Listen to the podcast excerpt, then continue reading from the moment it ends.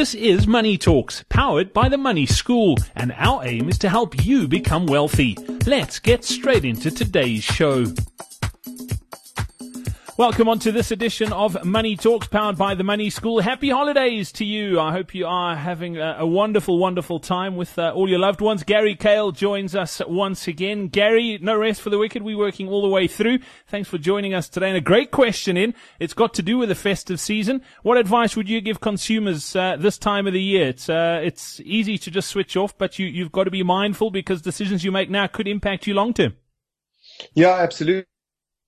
Think that uh, the advice I'd give them now is to enjoy and unwind this December and really just have a good time with their families and, but importantly, come back to work um, feeling energized and ready to take on next year's challenges. And I guess that's, that's supposed to be the theory. Um, but what really happens is that people sort of ignore what, what, you know, just their, their debt to income ratio. And what that really means is, is that, you know, how much of their salary is currently going towards paying off debt and unfortunately, during the season, what happens is, is that um, consumers drop their guard. So, you know, they just, they, their salaries come in on the 15th of the month and they forget that that's actually January's expenses. And so they spend through that by the time it's Christmas. And, um, they, you know, any store accounts they've got or credit card, credit cards, they, they lean quite heavily on those, um, financial services during this period of time so that they can really just enjoy themselves because many consumers haven't pre-funded or saved for a December holiday. So they, they, they tend to just, you know, blow their salary, blow next month's salary, blow their bonus if they got one, as well as push their credit a little bit further. And I just think that, you know, money is something which is very real. It, it just doesn't go away.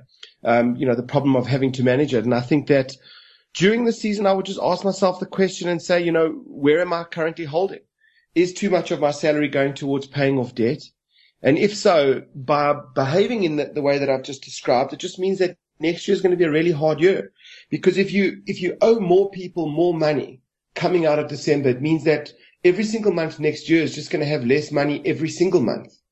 And I don't think that that sort of punishment is commensurate on just having a, a nice holiday in December. So I'd focus on the fun and I'd focus on the family time, but I'd really, you know, I had a conversation with my family. We, we're busy building a house. Um, and there's some pretty heavy expenses coming our way over the next six months. And I, I sat the kids down. We were just driving and I said to my wife, this is it. We need to have this conversation. And I chatted to my kids and I said, I want you to understand. We have to tighten our belts now.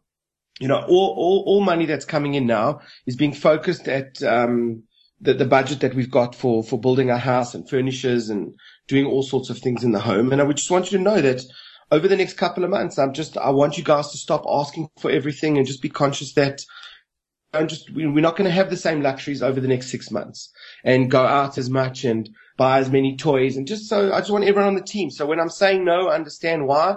And, um, just if you can make life easier by not just having that expectation, because what I'd rather want you to focus on is you know, let's talk about your room. Let's talk about, you know, what, what you want it to look like and let's talk about the stuff that we budgeted for.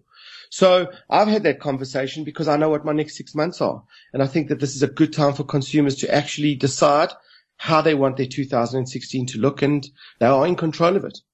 Yeah, and it is a team sport, as you so rightly say, Gary. It's uh, not up to one person in the, the sort of family unit. Everyone needs to buy in and everyone needs to be pulling in the same direction. So I think that's great advice. We look forward to chatting again in a couple of days' time. From myself, Brad Brown, and money coach Gary Kale, it's cheers. Thank you for listening to Money Talks powered by the Money School. To find out more about the Money School, head over to themoneyschool.co.za.